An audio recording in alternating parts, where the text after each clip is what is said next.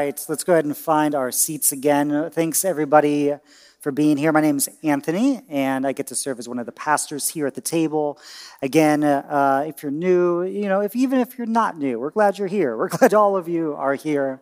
Uh, thanks for everybody watching online. Uh, it's good to be here. We're we're in a the kind of the middle of a series talking about shifts in our faith and our theology. Uh, I was talking to somebody just a, a, few minutes ago about how when they think of shift, they think about uh, you know a clutch and a stick shift, a manual transmission. And uh, you know, I thought it was an appropriate analogy. The one time I was somebody tried to teach me how to drive a stick shift. Uh, it was in a driveway, and I hit their garage. And I thought, like, what an appropriate metaphor for like shifting your theology and how you just like run into stuff. God bless us, everyone. Um, so we tonight I want to talk about just going to give you the main idea up top. Um, a shift in my own life from the compulsion to change to the freedom to grow. Compulsion to change to freedom to grow. And i've been doing ministry for i don't know 13 14 years and i've been obsessed with sort of the formational aspects of worship worship and discipleship and uh, there, there are things that I will say, things like, you know, grace in itself is transformative. This idea that just creating an environment where people are free to be themselves will, in fact, lead towards Christlikeness or the fruit of the Spirit. And then there are things that I've actually watched myself implement that are counter to that uh, where you try to set up these systems and spreadsheets and pathways where you're trying to get somebody from one end of like the baby Christian spectrum to a more mature end. And the idea behind it is like, well, so we're more acceptable to God. And the only reason that I know that I have put it in those terms is that's often how I can perceive myself. So I'm to start a little personal, a little raw, um, and then we'll move into some scripture, and then a little bit of um, some modern psychology, um, and then into, into some application. So, over the past couple of years, I've been grappling with the fact that deep, deep down, I feel, and I wouldn't just say feel, I know that I am unlovable. And specifically, I'm dealing with the fact that my early childhood was really, really traumatic.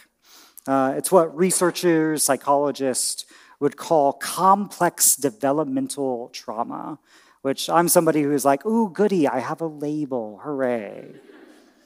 Uh, what it means is that early on in my life, I learned that the people who were meant to be a source of comfort and safety for me were instead a source of fear. And when that happens, uh, some really you know wild things happen in a, a, child's brain about what they think the world is supposed to be like, what it actually turns out to be like. And I find myself even in this moment, I'm using you know children, other kids. No, this was my story.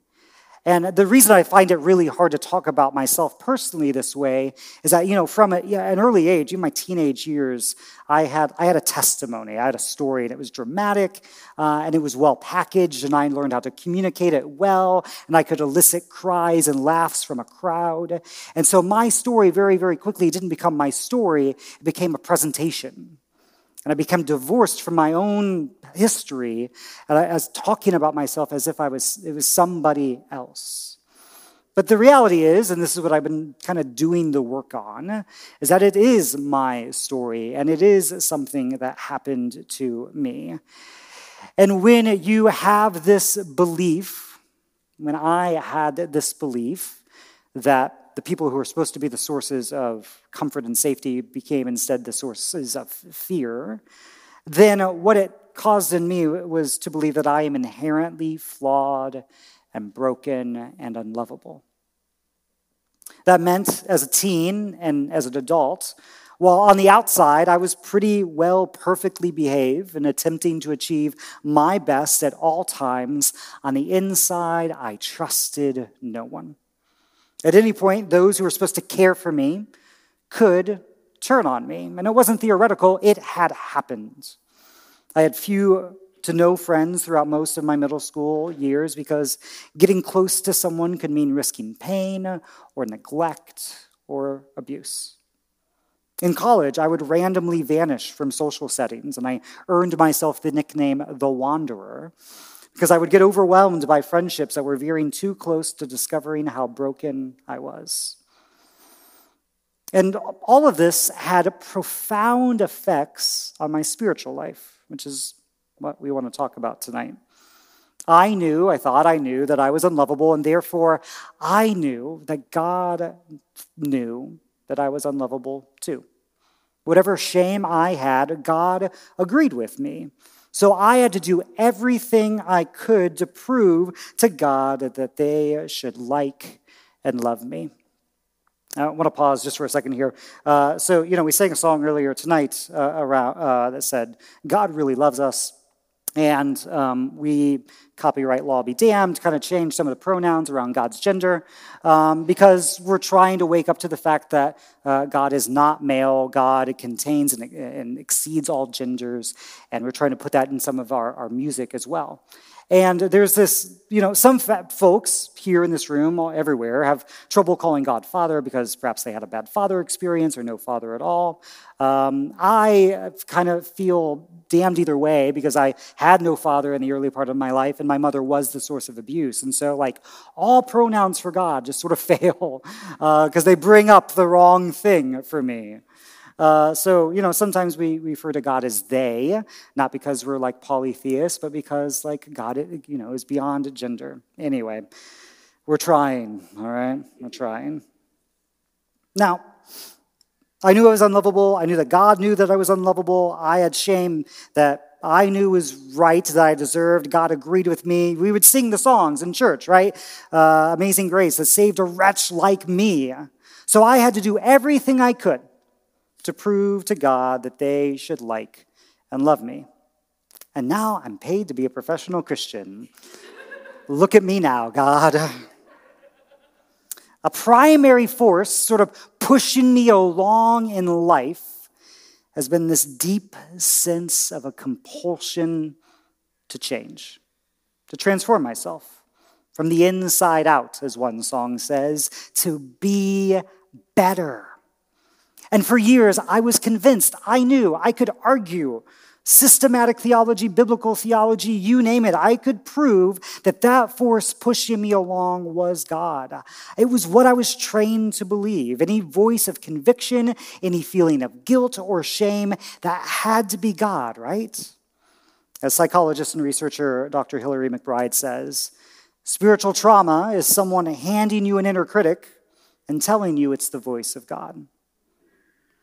But what I'm waking up to, ever so, ever so slowly, is that shame and condemnation and that compulsion to change is not God. It's a symptom of my childhood that I can heal from, but it is not God. What God offers instead is freedom not compulsion to change, but freedom to grow and to heal and freedom to not. As one researcher puts it, there are lots of reasons to heal and grow and even change, but none of them have to do with connecting with God. Now, not everyone here has had the same childhood as me. Some were probably far worse, and some were probably far better, but I suspect that many of us, perhaps most of us, we're handed lessons and scripts from our childhood and our adolescence to various forms of anxiety and stress or shutdown behaviors when it came to how we handle people and how we handle our relationship with God. And so, what I want to do today is I want to look at a saying of Jesus, connect that to some psychology, and then offer a path forward. So tonight I have the words on the screen. This is from the Gospel of Matthew, chapter 11. You can feel free to follow along uh, on the screen or in your uh, Bibles. Uh, this is from Matthew, chapter 11, verse 28 through 30. This is what Jesus says Come to me, all you that are weary and are carrying heavy burdens, and I will give you rest. Take my yoke upon you and learn from me For I am gentle and humble in heart, and you will find rest for your souls. For my yoke is easy and my burden is light. I want to read that again. I want us to pay attention to the words that sort of sparkle or uh, jump out at you.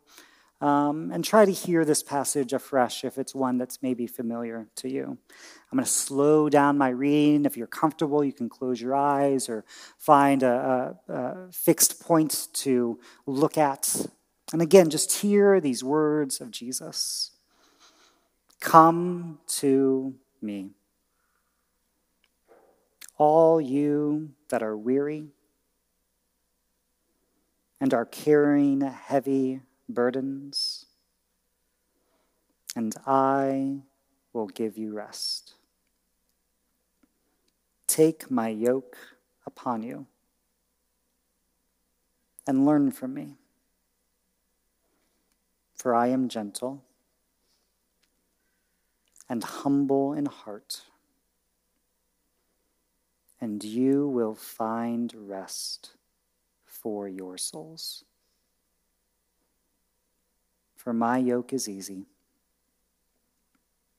and my burden is light.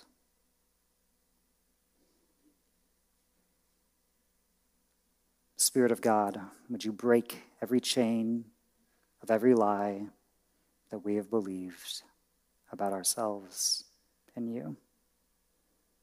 Amen. What I want to say to myself and to you tonight is that Jesus offers this to you without condition. There is no state that you must get to first to have this sort of relationship with Jesus, with God. And this can be frustratingly difficult to believe. Perhaps you've heard it said sin separates you from God. And I can think of no piece of theology that has been more destructive to people's souls. But this saying of Jesus, Come to me and I will give you rest, is a promise that we all can have if we would but believe it. But we've been told so many ways to not believe it.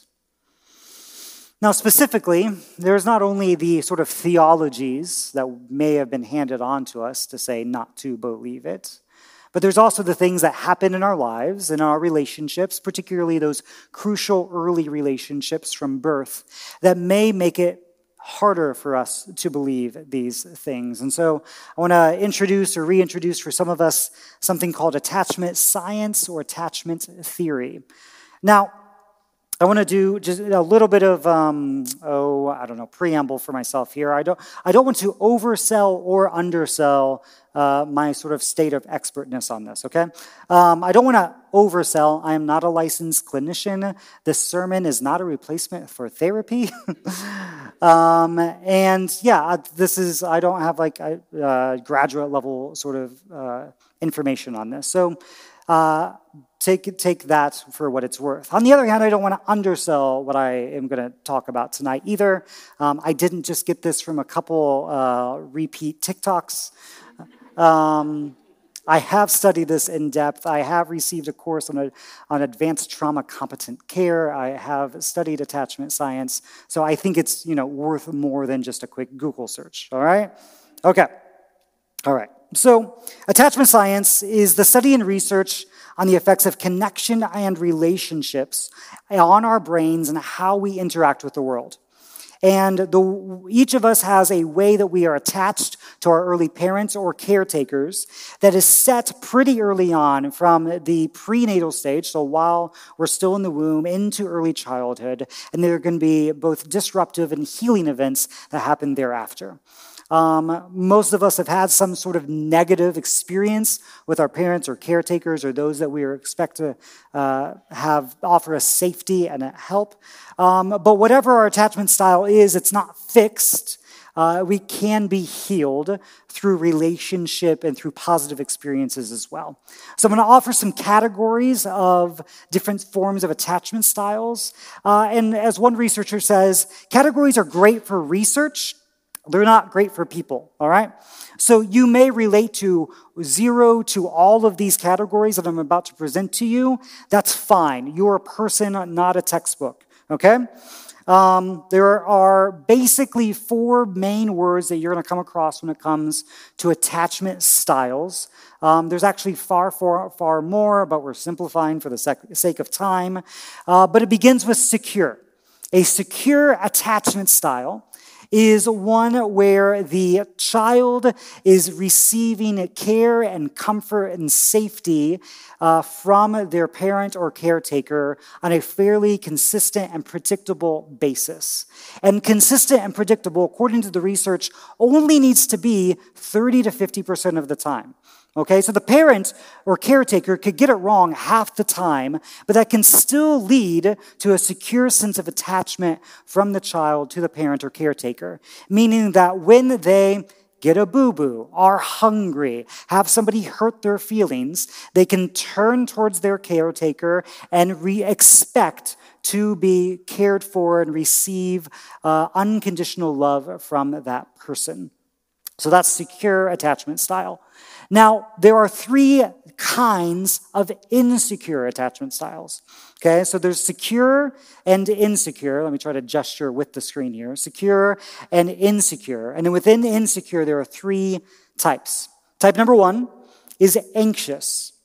In an anxious attachment style, uh, the kid is looking for comfort or care or concern from their parent or caretaker, but it's inconsistent.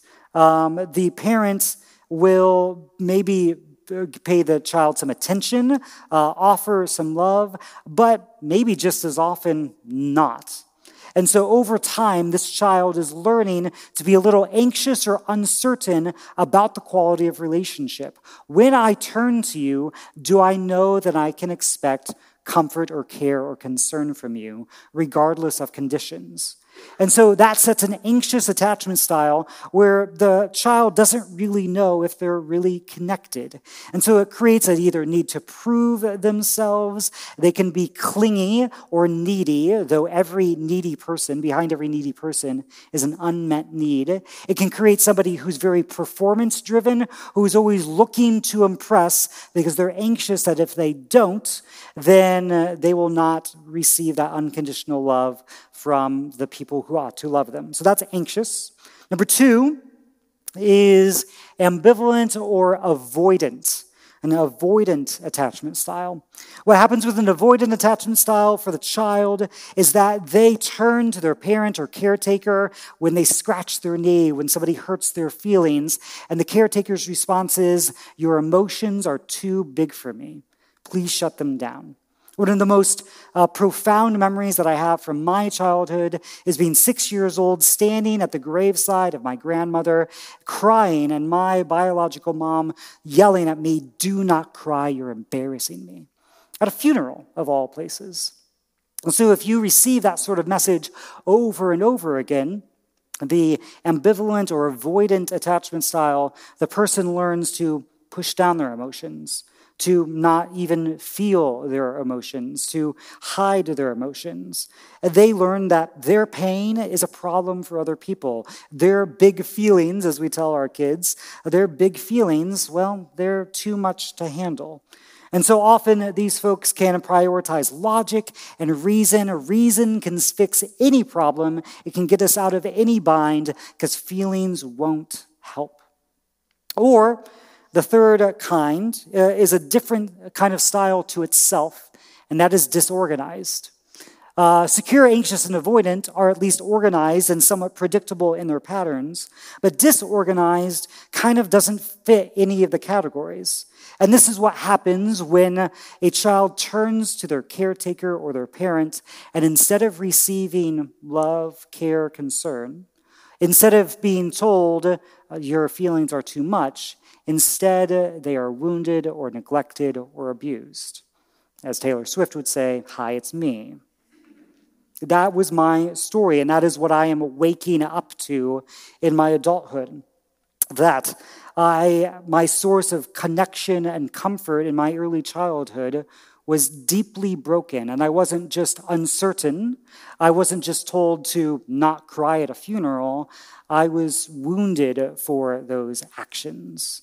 And so it creates a deep sense of shame and brokenness. And so the person with a disorganized attachment style uh, will try basically anything they can to try to attach to somebody uh, in ways that may not make sense to the outside perspective, because their attempts to attach may look like violence, it may look like disconnection, but deep inside it's a, I don't deserve to be connected, I will try whatever it takes. Um, now, I know that uh, we tend to love like assessments and stuff like that. And I was really, really hesitant to like tell you to go online to go to such and such assessment. But I also know that you all have like Google in your pockets. Um, so I was at least going to point you towards a decent assessment if you want to do this yourself and discover your attachment style. And that is the attachmentproject.com. Uh, attachmentproject.com will give you a decent assessment, but again, it is no replacement for a licensed counselor or therapist. Um, you know, actually walking this through with you. I also highly recommend the book Attached to God by Krispin Mayfield, who is a licensed counselor and psychologist and uses attachment theory to connect it to our relationship with God, which is also what we're doing tonight. Now, all of us have something in common with these four attachment styles. Many of us grew up with a secure attachment style. We could predictably turn towards our parents or our caretakers. We could get the love and care and concern that we needed without condition, um, without any sort of like, you need to change first before I will love you. That's great. Um, but there are also other people in our life who don't do that. And so it can create small insecurities within us, even though basically we have a secure attachment style. And then those other three categories, like I said, we're people, not textbooks. And so we may relate to any or all of those given the person or the circumstance. And so, what I want to do is, I want to spend a little bit more time in Matthew 11 exploring what it may look like for each attachment style, each of the insecure attachment styles, to hear a verse like that from Jesus. So, Jesus says, Take my yoke upon you. And even though the passage says to me, lay down your burdens, I'm going to give you rest, I'm gentle and humble, an anxious attachment style hears, take my yoke upon you, and thinks, oh, thank goodness. There's still a yoke. There's still things I can do. An anxiously attached Christian can be deeply pious. They can be passionate worshipers. They can write worship music, which sounds really sort of like Jesus is my boyfriend, loving uh, sort of music. God, I just need to know you're there. I need to know that you're listening. Here I am. Here I am. I'm here. Look at me, God. That's sort of the anxious attachment style for a Christian who is so happy to know that there, there's a list of things that I can do to make sure that God is paying attention to me so that I can know that God loves me. Because so much of our theology made God's love and affection conditional. You know, we were offered the example of like a Mr. Rogers. I like you just the way you are. But then we are handed, often, many of us, handed a God who says, I love you, but until you change, I cannot like you yet. Or I love you, but I only love you because when I see you, I see Jesus. I don't have to see the ugliness of your sin. So it creates this anxiety. Does God actually like me? Does God actually love me? So an anxious attachment style will hear a verse like this and say, There is a yoke. Thank goodness. Tell me what it is. Tell me what I need to do. The avoidant or the ambivalent attachment style hears this passage from Jesus, and they'll hear a verse like, All who are heavy laden and burdened down. And they'll think to themselves, Ah, not me then. I've never had a bad emotion in my life. Good thing. I've never been heavy laden or burdened down because that's not possible because those emotions are for the weaklings. Bad emotions don't get me anywhere. I will instead just logic myself into belief in God. because reason can save the world. And mysticism is for people whose brains are underdeveloped. This is maybe something you've heard before. The avoidant, ambivalent um, attachment style is really suspicious of all those emotional folks who are having a really passionate worship time or having visions or dreams of God. Uh, and they don't want to get too close because either they know that they have bad emotions deep down and they'd really rather not talk about them, thank you very much, or they're not even aware of what's really going on underneath the surface. And so there's nothing to talk about in the first place. Let's move on. A disorganized attachment style We'll hear a verse like, For I am gentle and humble in heart and they'll think, oh, thank God, a deity I can finally trust. Except, no, God is actually a tyrant. I want no part of that. I am dirty and broken. Oh, but God can fix me. Phew, I need to prove to God how unfixable I am. God saved a wretch like me, but I'm still a wretch. Oh, God save me. And you can hear the disorganization and the sort of franticness within that uh, response that they hear about a God who might love them, but they can't trust it. And so they will bounce between a sort of an anxious uh, response where they will do everything they possibly can to an avoidant response where they will just give up completely. But the thing I want to say to each of us, and especially to myself, is that sin is not separation from God. And the, the God who comes down to the world and says things like, Come to me, and I will give you rest, offers those promises without condition. It is, there is no compulsion to change. There is no need for you to get yourself cleaned up first in order to show up in God's presence. The anxiety that we may not know how God will respond is answered by a God who says, I am with you always, even to the end of the age. Our avoidance, our ambivalence, our inability to deal with the deep things, the hard things inside, is responded to by a God who shows up at the tomb of a friend and weeps, or at the deathbed of a little girl and groans deeply within himself the disorganized attachment style who just can't know if God is trustworthy and is just so certain inside that they are broken and shameful and dirty is responded to by a God who kneels down, takes you by the hand, and says, Neither do I condemn you. This is the sort of God revealed in Christ. And any theology that tells you that you need to shape up or change or hide some part of yourself first to be known by this God has lied to you.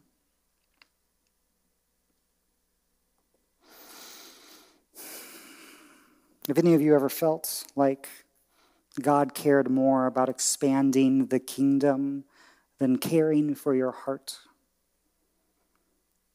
have you ever felt like God cared more about you exhausting yourself for God's sake than your well being and your rest? I want to offer you a gospel that says, no. Come to me, Jesus says, and I will give you rest. Now, some of you, you're still sort of fixated on that line take my yoke upon you, my yoke is easy. There's a condition, Anthony. I know there is. I know there is. What's the string? So, in the first century, the rabbis would speak often of the Torah as a yoke. In the Hebrew Bible, a yoke was often spoken of in a negative sense, a yoke of slavery, a yoke of oppression. But by the time of Jesus, the uh, early Jewish rabbis had sort of changed their language around the yoke. That it was one that we are meant to take on uh, joyfully, that it was a yoke that would help us be even more fruitful and productive in the economy of God. And so Jesus is using the language of the teachers of his day and he turns it on its head. And if we were to keep reading, if we were to ignore the chapter break, as we so often should in Scripture, and go on to Matthew 12, we would see this story of Jesus on the Sabbath, on the day of rest, feeding his disciples by taking a, a leisurely walk through a field and picking some heads of grain, and then healing someone who desired to be healed and then being yelled at and condemned for those actions of leisure and eating and healing. And so we're shown an image of, I will give you rest, take my yoke upon you, and the sort of yoke of bondage and burden that his friends and neighbors were living under, that you could not feed yourself, that you should not be healed. And so the contrast is what we need to pay attention to, not the what's the condition, what's the yoke. Tell me where the, the, the, the list and the terms and conditions that I will check the box.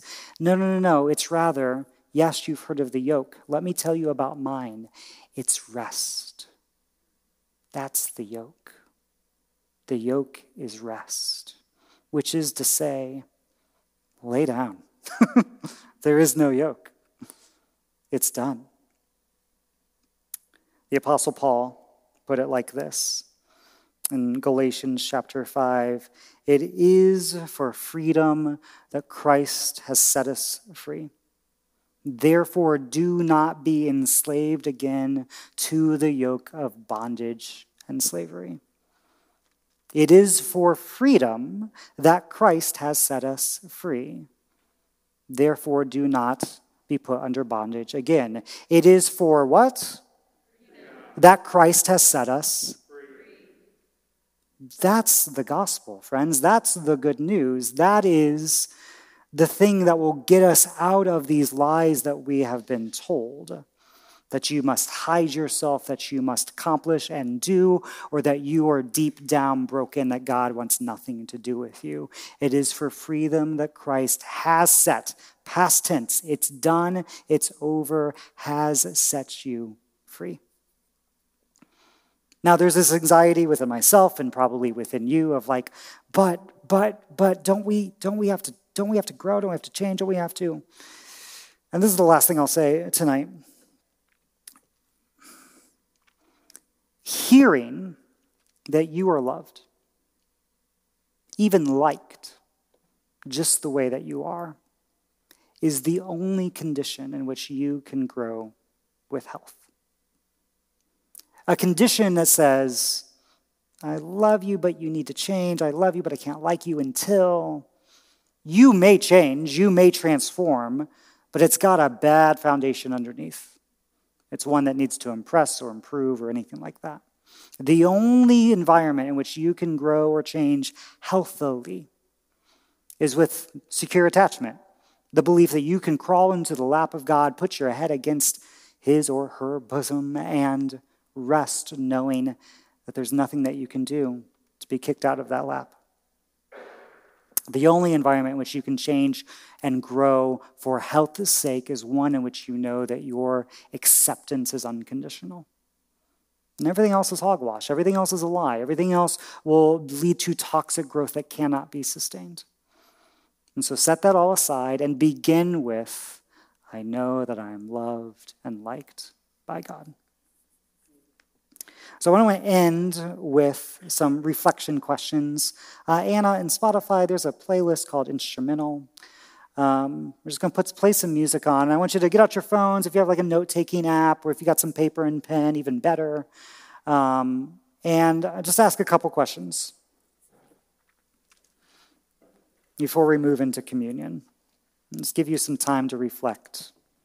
And question number one is What do you hope is true of God? What do you hope is true of God? So many of us have been told lies or misconceptions about God's character and quality. And so our prayer lives get messed up, our worship lives get messed up, our religious lives get messed up because we're approaching a God that deep down we know either doesn't like us or love us or is we don't like either. And so I want you to think instead what do you hope is true of God? That in the end, when all fades away and all that is left is reality, what do you hope is true of God? And secondly, what do you want to say to the part of you that doubts that God loves you just the way you are? Because I believe that probably in most of us, there is some voice that's saying that the guy on the stage is just, you know, telling us what we want to believe, but it isn't actually true. And so, just with some gentleness, I want you to talk back to that voice. Talk back to that voice of doubt and uncertainty. Talk back to the voice that tells you that you're not good enough. Talk back to the voice that says you need to hide some part of yourself. Talk back to that voice and just very gently tell them what is true that God does love you just the way you are, that God, Christ has called you to rest, that it is for freedom that you have been set free. So if you can play that music, we'll spend a few minutes just reflecting on that, and then we'll move into communion. God, Father, Son, and Spirit, Mother of us all, would you help us break agreements with the lies we have been told? About ourselves and of you. And would you help us to trust a more beautiful gospel where love truly is unconditional, without exception, without limits, where transformation is not done at risk of loss of community or friendship but rather where we grow and where we heal because of the power of acceptance. And God, even in the days and the weeks and the years where we feel stuck and maybe a little unput together and undone, may we still know that you are a good heavenly parent who will not turn us away, who will not offer us a sharp word or a stone or a snake when we ask for care. We believe God help our unbelief. Amen.